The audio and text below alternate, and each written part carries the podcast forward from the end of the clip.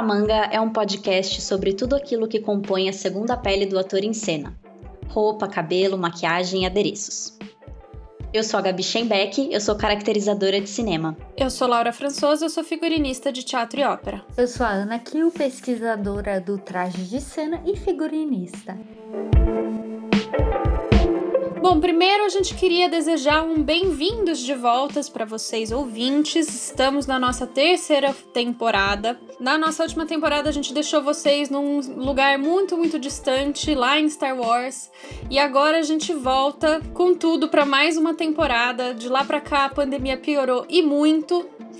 Então, a gente está tentando preparar uma temporada que seja bem gostosinha de ouvir, que tenha informações bacanas, relevantes, que possa aquecer um pouco os nossos corações nesses tempos sombrios. E para começar essa terceira temporada, a gente vai fazer um falar um tema que na verdade faz tempo que a gente quer falar disso e infelizmente ele continua adequado para o momento que é produzindo no escuro, como que a gente produz é, durante isolamento, fase vermelha, comércio fechado, todas essas coisas que a gente vem lidando há um ano, né? Mas a gente quer mostrar um pouco a luz no fim do túnel a luz no fim da quarentena, que a gente não sabe quando vai acabar, mas a gente hoje, nesse primeiro episódio da terceira temporada, a gente quer compartilhar com vocês um pouco das artimanhas e estratégias que a gente teve que desenvolver no último ano e que ficaram bem fortes agora no começo do ano que tinha esse fantasma que a coisa ia piorar e realmente a gente viu a coisa piorar muito. Então a gente vai contar um pouco como que a gente fez compra, prova de roupa, maquiagem, como que foi tudo isso ao longo desse tempo isoladas em fase vermelha, roxa, sei lá qual, nem sei mais. Fase muito vermelha. Vou pintar um arco-íris de problema. Um arco-íris de problema. Chamo The Home Edits pra botar todos os problemas aqui em Rainbow Colors, porque misericórdia. Vocês podem ver que a gente já tá aqui num ritmo delirante, enclausuradas. É, né? Não, acabou, acabou a sanidade, não existe mais. Não, existe porque a gente tá trabalhando, né? Tá com vários. É, voltamos a trabalhar foi no começo desse ano para vocês também? Ou ao longo do ano passado era uma coisa mais à distância, mas em, no começo de 2021 rolou uma, um ensaio de retomada. Para vocês, rolou? Olha, para mim foi um pouco mais do que ensaio, né? Rolou uma retomada por causa dos PROACs todos, da Lei Aldir Blanc, que agora, né, vocês estão ouvindo isso no futuro, então agora, no momento, ainda está no processo de adiar, de ver se adia o prazo. Então, teve uma correria de produzir as coisas e agora eu tô meio nesse limbo de vamos ver o que vai acontecer e nenhuma gravação ainda foi feita.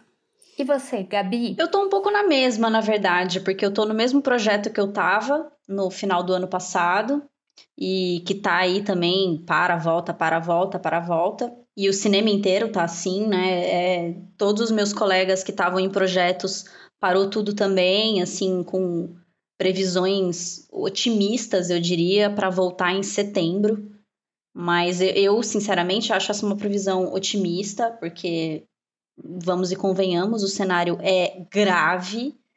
E como a gente já falou aqui 5 milhões de vezes, uma equipe pequena de cinema, a gente está falando de o quê? 30 pessoas, pelo menos. Então, tudo muito difícil, assim, você ter que ficar escalando cena que pode gravar, porque, ah, essa cena aqui não tem figuração, tem dois atores que não tem que se encostar, então esse a gente pode aprovar, mas cada ator faz a sua maquiagem. Assim, é um processo muito maluco e Sinceramente, assim, acho que a, a dor de cabeça de fazer esse malabarismo todo é mais desgastante do que, sei lá, difícil. Não, e, e eu imagino que, que junto com isso de postergar os prazos, também deve acontecer muita troca de elenco. Então, às vezes, você prepara uma peruca com uma hairline para uma determinada pessoa, ou começa o processo de fazer uma peruca, ou pensa numa maquiagem para um tipo de pele específico, e você não sabe quem vai entrar no lugar, né? Eu acho que também tem essa ca caixinha de surpresa, não? Tem essa caixinha de surpresa e tem a minha caixinha de surpresa preferida, que é pessoas que já gravaram e voltam, nesse caso, um ano depois para gravação, e aí a pessoa, sei lá, gente, é um ano de cabelo crescendo, né? Eu, no começo da pandemia, eu era platinada, agora eu sou só a cor do meu cabelo normal, de 3 quilômetros mais comprido. E sei lá, é isso. As pessoas deixam o cabelo crescer, as pessoas pintam, as pessoas raspam. É, tinha bigode, não tem mais. E às vezes chega no dia e você descobre essa caixinha de surpresa. Oi, Pandora, tudo bom? Vamos fechar a caixinha, amiga. Tá dando desespero. Inclusive, a gente, tanto eu quanto a Laura, fomos orientadas por Gabi e cortamos nossas franjas, né? Ao longo de um ano você corta muitas vezes, né? E aí a gente cortou. eu, a última foi quando a Gabi falou, mas é isso, cresce a franja, corta, desplatina, engorda, emagrece, né? A pessoa muda. É um Tem filho, gente, né? Bebês da quarentena, vários. Baby boom da quarentena. E esse é um desafio que eu tô tendo, né? Que tem um desses proax aí que eu tô para começar, que é justamente com uma atriz que tá grávida e eu ainda nem tirei medida dela, e, e, enfim, medidas de uma grávida são sempre um, uma caixinha de surpresa, como disse a Gabi, porque, né, existe um serzinho crescendo ali e o corpo da mulher crescendo junto. Você tá fabricando um ser humano, né? Tipo, não é tão simples. Não é tão simples. Impressora 3D de mini humanos. Amei. Então, assim, eu ainda nem sei como é que eu vou resolver, porque a gente tem que tirar as medidas à distância, tenho que pensar num figurino ainda que sirva para cena, mas que também seja uh, ampliável, né? Que ele consiga acompanhar ela pelas próximas semanas, pelo menos. Então eu, eu já tô, sim, tendo noites de insônia. É, e é, esse esse momento da prova de medida, tirar a medida, é uma tensão sempre, né? É, e eu fiz um de um projeto que a gente fez pelo pelo Meet, enfim, uma videoconferência online, e aí a gente ia explicando para para as atrizes, ah, então tira assim. E é muito. Depois a gente vai repostar esse vídeo, um vídeo que a Laura repostou. E, e é, é meio aquilo, assim, é desesperador. E, e, claro, a pessoa não tem obrigação de tirar a medida, de saber qual é o comprimento da perna. Então, tem umas medidas meio específicas. Por exemplo, tem uma que é ah, de um mamilo ao outro. Por exemplo, no nosso caso, precisava de. Como que você pede isso online para pessoa? Já é constrangedor ao vivo. Eu tô lembrando de uma vez eu devia eu devia ter me preparado melhor para esse mundo virtual, porque teve uma vez há uns três anos atrás, talvez, que um amigo do Fernando, que é músico e mora lá no Rio, Gustavo, pessoa maravilhosa, me pediu para eu fazer uma camisa especial para ele para um show, e eu inventei uma camisa que a gravata entrava para dentro da camisa, uma coisa meio bunka fashion assim, sabe? Pattern Magic. E aí eu precisava das medidas do Gustavo, né? E ele lá no Rio, eu aqui, a gente foi marcar um dia. E ele não tinha fita métrica. Uh. Aí o que a gente fez foi eu pedi para ele arranjar um cordão, um barbante, Aí a companheira dele da época media ele de um, de um lugar a outro que eu precisava, e aí eles esticavam a trena e mediam na trena. Prático. Deu, deu razoavelmente certo, assim, sabe? Só a é. manga que deu um pouco errado, que ficou meio comprida. um pouquinho, assim, sabe? Mas aquela coisa que ninguém repara, só figurinista. Então eu falei, ah, tá tudo certo. Mas é isso, assim, as pessoas. Esse vídeo que a gente tá falando, né, para quem não viu, a gente vai repostar. É uma moça que. Uma blogueira, eu acho, que perguntam para ela qual é a medida de perna que ela tem, a medida de tronco. E aí ela pega uma trena e ela mede, assim. Ela não mede da cristelíaca nem da cintura para baixo. Ela mede, assim, de onde começa a virilha para baixo, que dá, sei lá, ela fala, ai, não sei, não consigo ler essa fita, deu 35 centímetros, o que não era possível para a estatura da mulher. E depois ela vai medir o tronco, ela senta na cadeira e mede da base da cadeira até o topo da cabeça. Oh, God. Sendo que a cabeça não é tronco. E aí dá mais 40 centímetros. E aí ela fala, ué, mas eu não tenho 75 centímetros de altura, sabe? É muito engraçado, gente. É, e é isso, uma pessoa leiga. É, às vezes a pessoa não sabe, tudo bem, a gente não tá condenando quem não sabe se medir, não. porque não é tão fácil. É, é possível. Não, até porque tem jeitos diferentes de se medir. Tem gente que usa a medida do entrecavas, tem gente que não usa, tem gente que usa de ombro Sim. a ombro, tem gente que não usa. Então, assim. E também depende da peça que você vai fazer, né? Com certeza. Exato. Mas é igual se eu tivesse que confeccionar uma peruca para alguém, pô, é super difícil, assim, não é uma medida que é bolinho da pessoa tirar sozinho, principalmente uma pessoa que nunca fez isso. Tem aquele processo de, de enrolar a cabeça, não tem? O pessoal da perucaria não faz isso com fita fita não, como é que chama aquilo? Plástico filme? Tem, tem para você isso, você pega mais ou menos o formato, aí você consegue desenhar as linhas de de onde que o cabelo nasce para fazer bem bonitinho isso é uma peruca de qualidade, né, gente? Que você faz no, no crescente da raiz da pessoa, assim, coisa fina, delicada, coisa chique. É, mas, tipo, não, é, é, complicado uma pessoa que não sabe o que, que é isso, por mais que você mande um tutorial, é, enfim.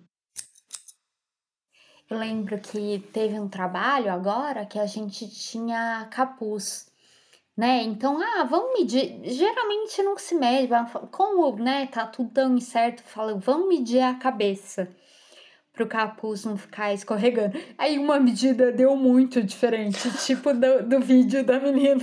Não, deu 35. Não, não dá 35 de perna. Foi tipo isso, uma pessoa deu 60, a outra deu 80 de cabeça. Uou! Aí ela mesma falou: "Não, não, não tem alguma coisa errada, não é possível. E não era, não era isso, tinha um erro ali. Mas assim, de, de forma geral, é, tirando esses casos muito específicos de tirar medida e tudo mais, que realmente é complicado, tem algumas medidas que tem que ser outra pessoa tirando para você. Tipo, não dá para você querer medir o quanto de barra tem que tirar, porque é um pouco difícil você fazer isso sozinha. Eu sei porque eu já tentei. e como que vocês estão achando essa experiência de prova virtual, prova de roupa?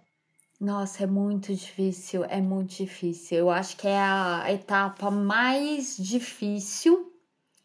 É, a gente fez, é, né, a gente não, né? As pessoas com quem eu tava trabalhando, porque enfim, eu tenho uma questão de imunossupressão, eu não aguento mais dar essa aula de biologia, como funciona o sistema imune, enfim.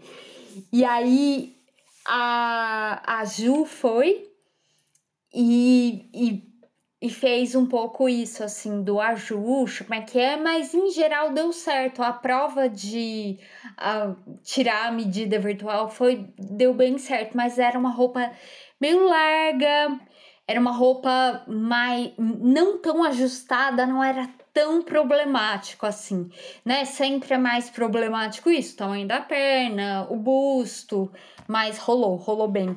Mas a pessoa que costurou foi lá, teve que ir lá. Hum. É, eu, tô, eu tive. Eu ainda não tive prova virtual. Eu vou ter uma amanhã. Vamos ver como isso vai acontecer, não tenho ideia.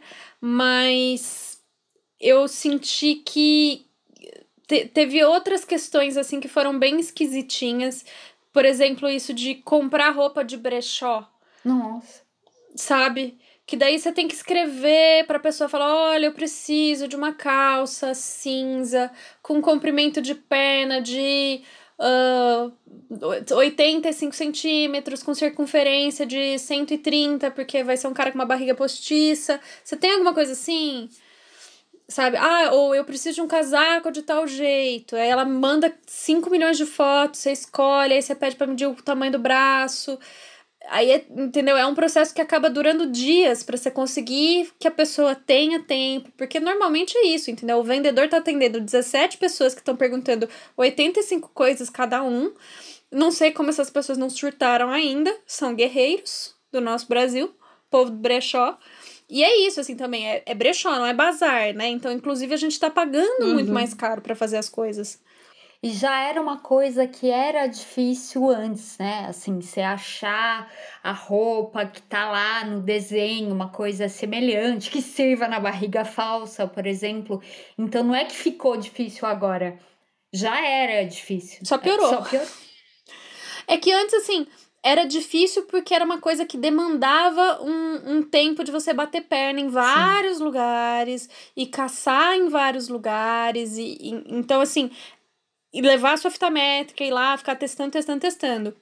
Agora tá mais difícil do que antes, né? Então, é, inclusive isso, assim, eu tive. Teve um figurino que eu tava fazendo, que é esse que vai provar amanhã. Eu tive um dia e meio para comprar material antes de fechar as Nossa, lojas. teve isso.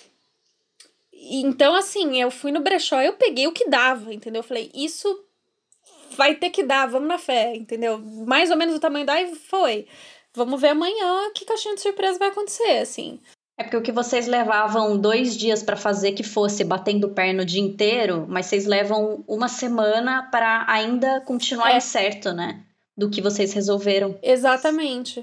Eu lembro que a Gabi falou isso em algum episódio anterior. Vocês vão ter que ouvir todos para descobrir que ela deu uma previsão ainda no ano passado, de, em 2020, que ela falou, que a gente falou: "Ah, o que que você acha que vai ser a maior mudança?" E a Gabi falou tempo. E ela não podia estar mais correta. Previsões astrológicas cinematográficas. Mas é, eu acho que tem, tem uma coisa que esse negacionismo da realidade tá, tá deixando muito claro, é que não é possível fazer no mesmo tempo e no mesmo ritmo. E, e, e por, por mais que isso seja óbvio, não é tão óbvio assim, porque estão tentando empurrar os mesmos prazos, estão tentando empurrar os mesmos meios de produção. E isso simplesmente não é possível, sabe? É essa briga de conseguir adiar o prazo de prestação da Aldir Blanc. É tipo surreal, as lojas estão fechadas, eu não consigo produzir. Como que vocês querem que eu entregue um, um orçamento e, e tudo constado ali, sendo que eu não, não fiz o trabalho ainda, porque não dá. É, e o tempo do WhatsApp é outro, né? E o tempo de, tipo, você mandar um motoboy para ir buscar, ou passar de carro para eles jogarem o pacote na tua cara, entendeu? Então, assim, é outra Conseguir fazer pesquisa de material via internet, tipo, o caimento do tecido. Ana, conta um pouco da sua experiência, que acho que você tem umas coisas legais para falar. É, nossa, então é, é aquele tipo de aprendizado que, mano, eu vou fazer isso até quando puder circular, né? Tem uma loja de tecidos Tex Prima Love. Tex Prima, nota a gente, por favor, patrocínio. Tem uma loja de tecidos que eles devem ter outras que também fazem isso. Eles enviaram a amostra do tecido Amor. que eu queria comprar. Então, assim, sei lá, eu ia comprar três tipos. Eles mandaram seis. Eu quase chorei quando chegou. Porque aí você põe a mãozinha, põe no, na pele, vê se aquilo escorrega ou não, amassa com a mão para ver o quanto amassa, porque, né, a gente começa a descobrir, quer dizer, a gente já sabia que é assim, ah, qual a porcentagem de elastano, de algodão, como que isso funciona, porque isso vai determinar se, a roupa, se o tecido amassa muito ou não. Então a gente começou a entender se aquilo, quanto algodão tem, quanto poliéster tem, a gente foi entendendo isso. Mas nada substitui a amostra, nada. Então eu quase chorei, eu fiquei muito emocionada, pedi mais de uma vez e ai, foi muito maravilhoso. Como tá, foi para você, Laura? Olha, a única. Bom, teve essa coisa desse projeto que eu fui ali um dia e meio em loja de tecido, em bazar, essas coisas. E teve uma, um outro projeto que eu fui no banco de tecido. Ah! Enquanto ainda tava podendo ir. Agora não tá mais, agora é só lounge online, né? Não tá, não tá rolando. E aí eu fui, eles estão com. Estavam, né, na época, com esquema de hora marcada, nananã. E aí eu consegui pegar tudo que eu precisava. Eu falei, eu vou resolver tudo aqui, agora. E é isso. Então, assim, esses recursos presenciais, assim, mesmo que seja mandar mostra, faz diferença, né? Inclusive pra gente poder ver cor. Porque é isso, a, a câmera de um celular é diferente da câmera de outro, então você não consegue ter certeza. E aí você não sabe. Com, porque, né, estamos fazendo teatro online, né, gente? Vamos falar a verdade. Então, que cor vai aparecer? na câmera, a hora que filmar, e, que é um problema do cinema. Que luz que tem. Que luz que tem, que é um problema que a gente não estava acostumado a lidar. Ne, assim, né, a gente tinha também que pensar em cor, em pensar na interação da cor com a luz do teatro, mas ter essa, esse olho a mais no meio do caminho, que é a câmera, faz uma diferença absurda. E a gente não tem, né, corretor de cor em cinema, em audiovisual, tem essa função, que é a pessoa que corrige cor. A Sim. gente não tem isso, né? É, mas tá tendo uma coisa que eu achei muito interessante agora que a gente já teve, né, um tempo para processar o que, que é esse formato online, né? Já faz um ano que a gente está convivendo com isso. E essa semana eu assisti o espetáculo de uma amiga minha, é, também em teatro online, claro, e, mas já foi um projeto que também foi contemplado pela Aldir Blanc e já foi pensado para esse formato online. Então, eles já fizeram uma coisa que você vê que tem ali uma coisa que é filmada, que tem uma edição, porque tem todo um monte de recurso de imagem, de montagem, tipo vários quadrinhos na mesma cena, e daí eles têm os efeitos próprios, um vai apagando e outro vai mostrando, como se fossem pontos de cena mesmo, né? Pontos focais da cena. E aí, isso você vê que já é, é pensado para esse jeito de assistir teatro. Então, eu achei isso um ganho, que pelo menos né, a gente teve um, um tempinho aí para conseguir pensar nisso desse jeito, e não só fazer aquela coisa do, do ao vivo, né? Que você só tem pontos de câmera diferentes, que tá tudo filmando ali meio a mesma coisa. Eu achei isso muito interessante. Porque não é nem uma coisa, não é teatro como a gente conhecia até março de 2020 e não é cinema, não é audiovisual, né? E não é videoarte. É um, acho que é uma coisa bem própria do momento que a gente está vivendo mesmo, isso eu acho super legal. É, abre outras possibilidades que a gente não, não tinha pensado, né? Eu acho que é claro que a gente quer que o teatro volte, que a ópera volte, porque a gente gosta muito do ao vivo, mas também essa outra forma pode continuar e pode ser um jeito de você formar público também, né? Que é um problema que a gente tem.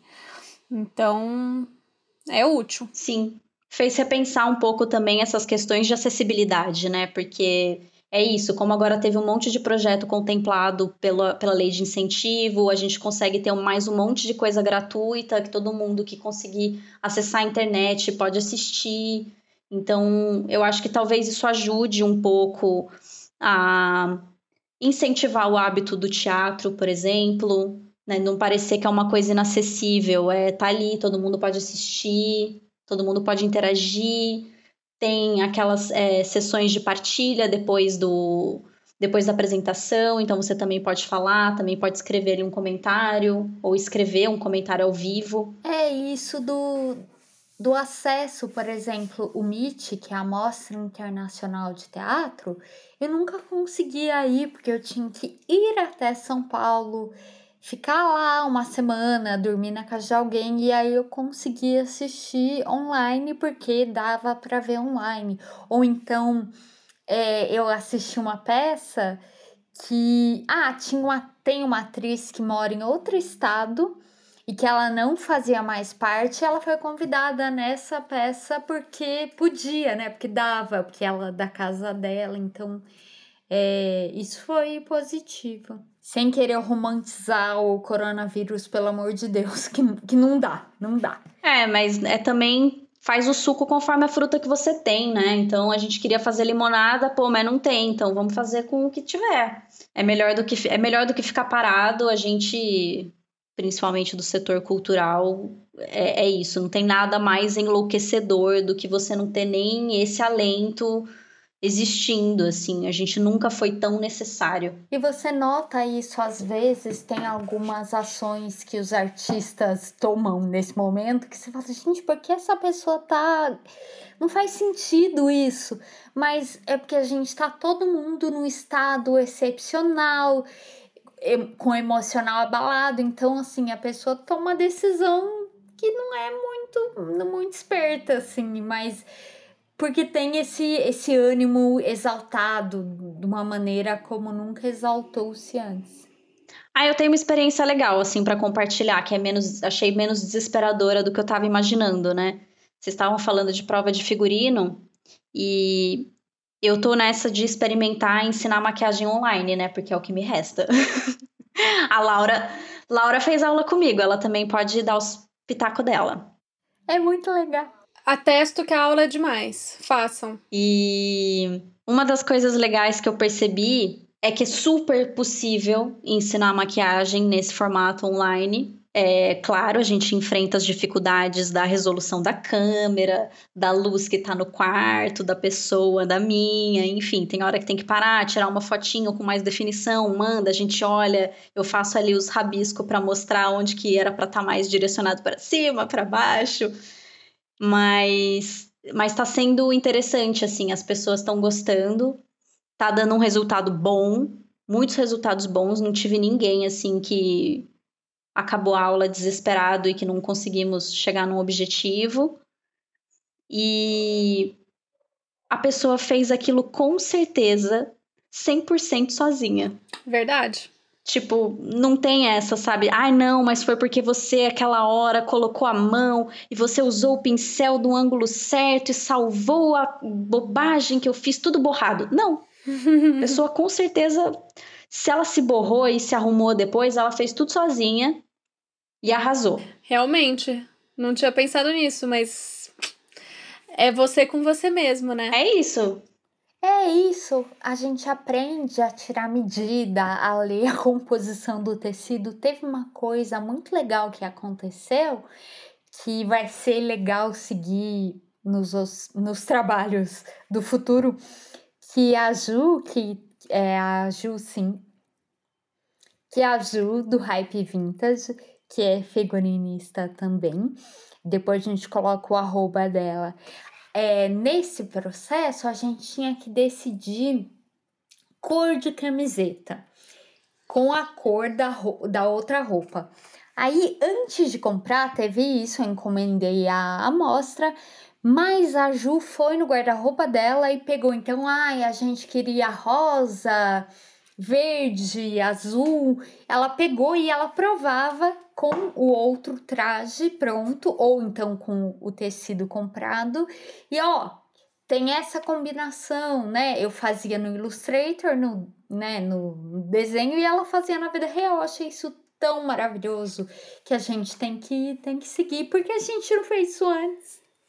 Ah, é. Eu, assim, com teatro de grupo, geralmente eu faço isso. Eu levo umas peças de acervo, levo uns tecidos né? O, o pessoal do livro de todas as respostas, que é um desses grupos que eu tô fazendo figurino, eu, eu tive um encontro presencial com eles antes de dar toda a merda e piorar tudo muito.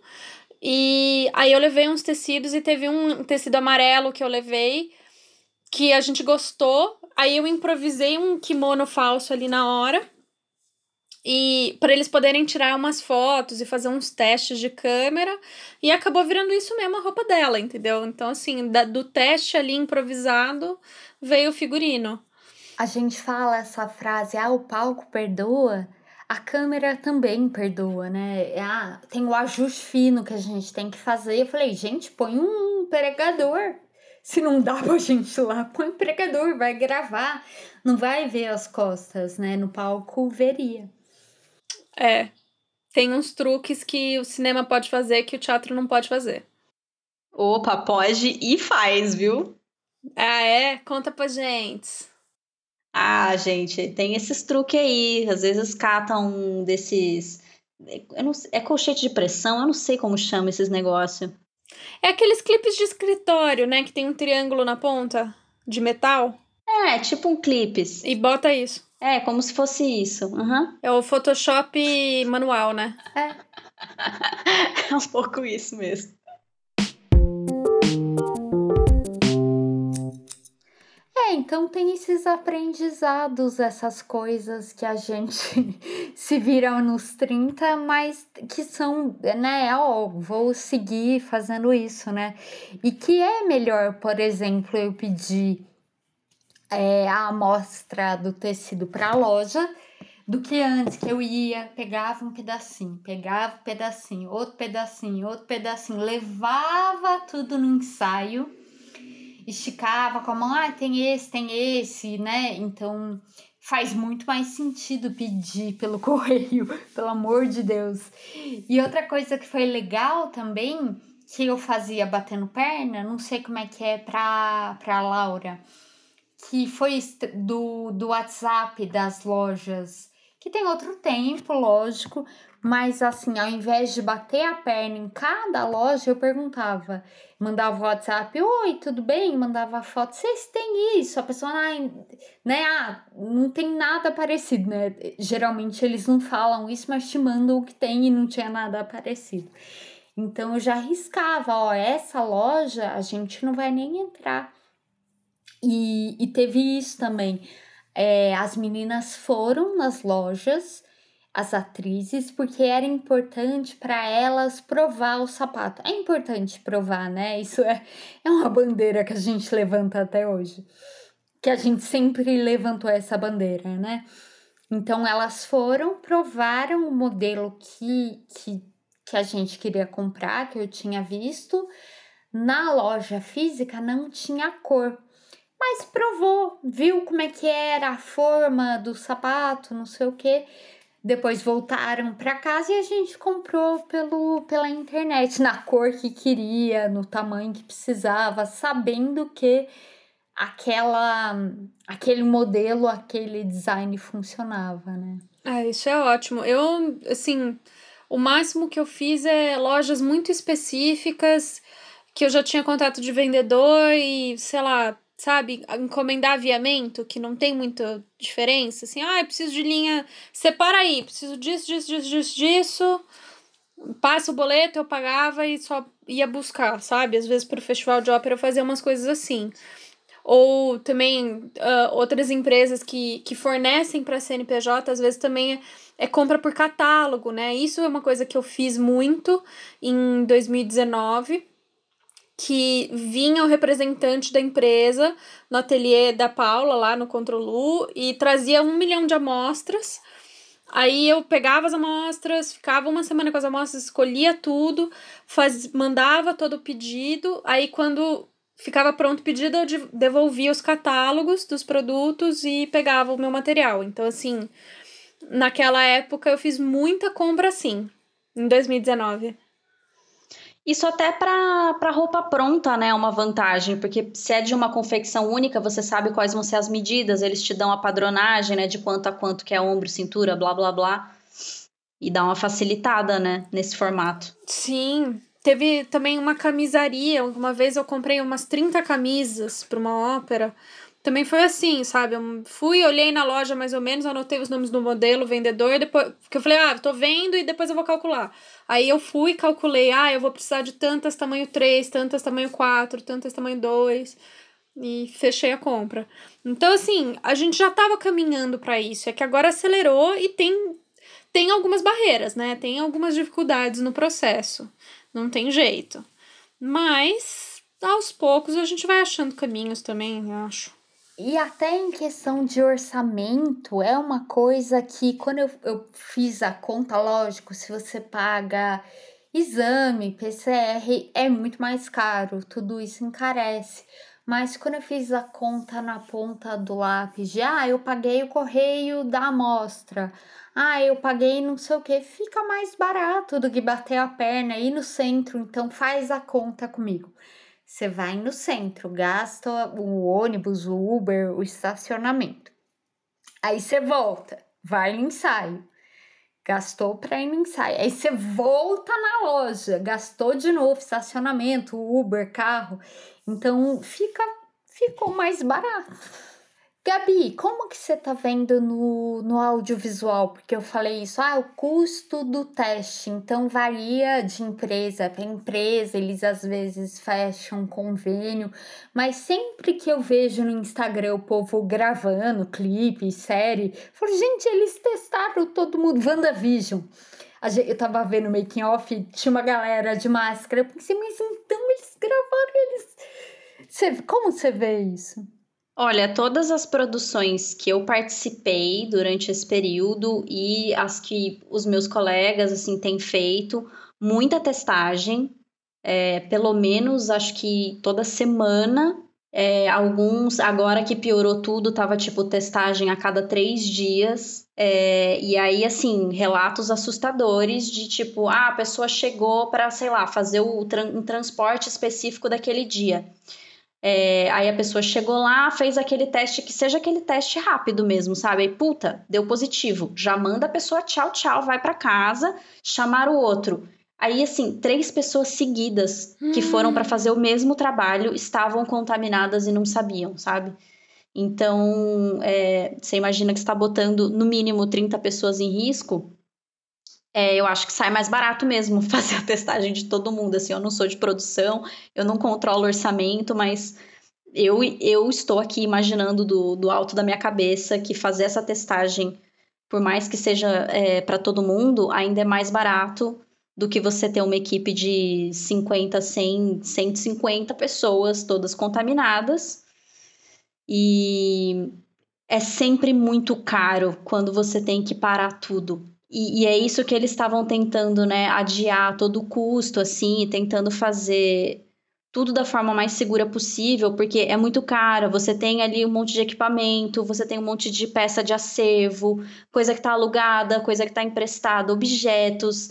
É uma infinidade de coisas que estão ali gastando dinheiro por diária. Só de estar tá ali, né? E quando você tem que parar tudo, é, só de estar tá ali. E aí não adianta, ah, a gente, ok, hoje foi o último dia, parou tudo, a partir de amanhã você não tá gastando mais nada. Você vai gastar aí mais pelo menos uma semana hum. para todo mundo desproduzir tudo, para depois voltar, reproduzir tudo. Então é um, é um processo que encarece muito, então ninguém quer fazer uma produção para ter que parar, assim, do nada, porque é muito tiro no pé. Mas está sendo impossível fazer do jeito que tá, eu estou enfrentando um outro problema, assim, como o projeto que eu tô, na verdade, eu estou bem menos na, na ação, né, do dia a dia de camarim, eu estou mais na parte de planejamento, coordenação e tudo. As coisas estão tendo que ficar para depois e ficar para depois, aí vários problemas acabam não se resolvendo nunca, porque você tem que ficar esperando, esperando, esperando, coisas que foram combinadas até a hora que você vai gravar o negócio, você já esqueceu o que combinou, já mudou o combinado três, quatro vezes, porque a circunstância mudou e daí você teve que repensar, replanejar. Por exemplo, essa coisa da pessoa chegar e estar tá completamente diferente. É, peruca, às vezes, tem sido uma solução, assim. Geralmente é uma coisa que a gente prefere não ter que ficar usando, mas às vezes é uma solução, porque as pessoas estão mudando muito.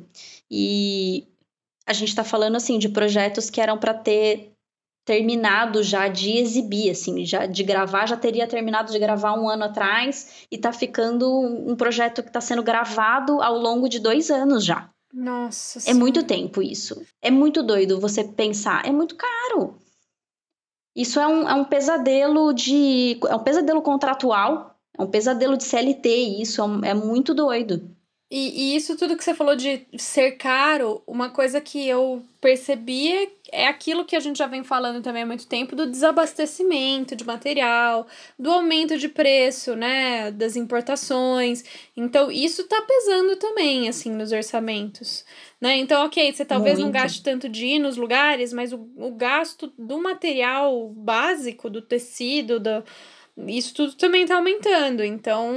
Não, com certeza. Para quem trabalha com efeito, que tem que comprar a paleta à base de álcool, as illustrators, os removedores, esse monte de coisa, você, não, você começa a não achar mais, ou acha pelo dobro, triplo do preço. É isso da cor, por exemplo, que sempre foi uma dificuldade, porque, ah, eu quero comprar a cor aberta, que é mais de verão, e no mercado tem a cor fechada, né? Agora teve uma crise de abastecimento de algodão no ano passado e assim pessoas da indústria têxtil ou de confecção, ou mesmo de que faz camiseta de uniforme.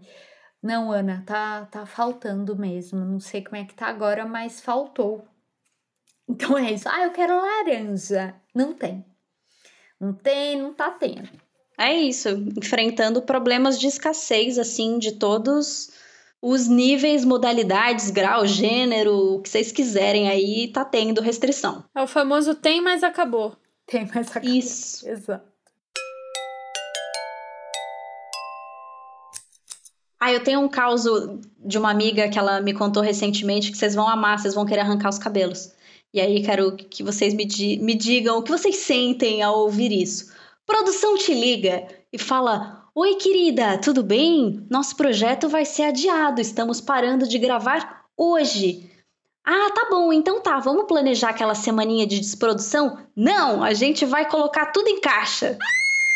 Eles mesmos, não é tipo vocês do figurino encaixotando as próprias coisas, não. Não! Calma, fiquei petrificada. Juro, gente. Rolou essa proposta indecente. Jesus, que desespero! Amassa tudo, mistura tudo, vira um grande bololô. Você nunca mais acha a calcinha daquela atriz que tá em Conte, gente. Nunca mais. Não, nunca mais. Pesadelo aí pra vocês essa noite. Gatilho. Nossa, gente, desesperador. As caras desoladas, gente, aqui.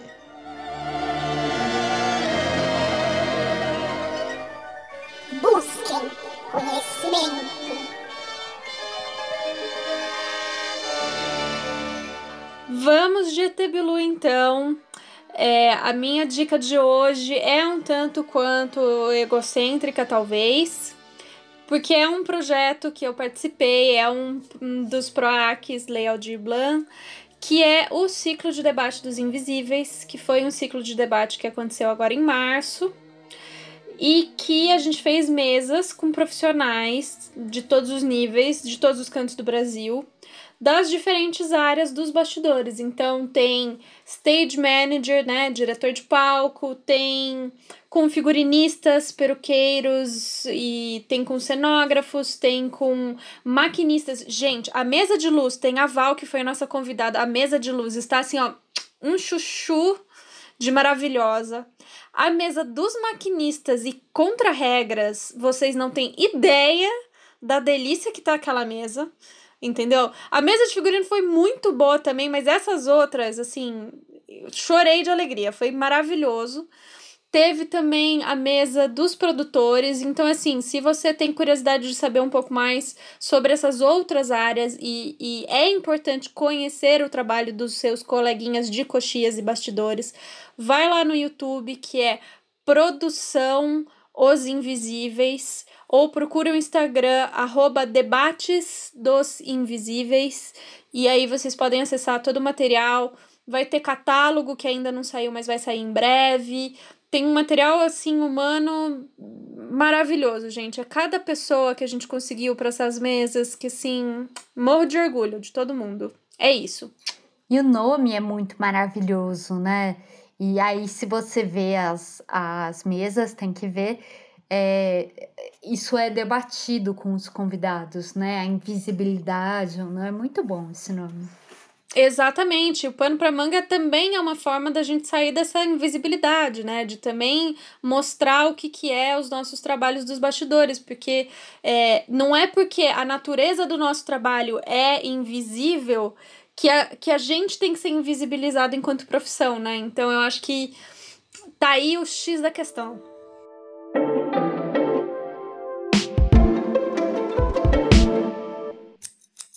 Amores, a gente espera que esse primeiro episódio de temporada não tenha sido muito desesperador, só um pouquinho.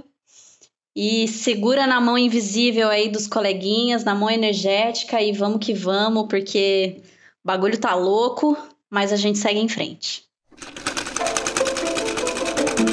Se você gosta de ouvir o Pano pra Manga, considere apoiar a gente. A partir de R$ reais, você já ajuda o podcast a acontecer e de quebra ganha algumas recompensas. visite o nosso apoia.se.com.br barra pano pra manga e conheça nossas metas e recompensas. E se você não puder ajudar financeiramente, ajude a divulgar o podcast nas redes. A ficha técnica desse programa foi roteiro e pesquisa pela Ana, Laura e Gabi. Edição de conteúdo Laura Françoso e edição de som, identidade sonora e finalização Fernando Sagawa.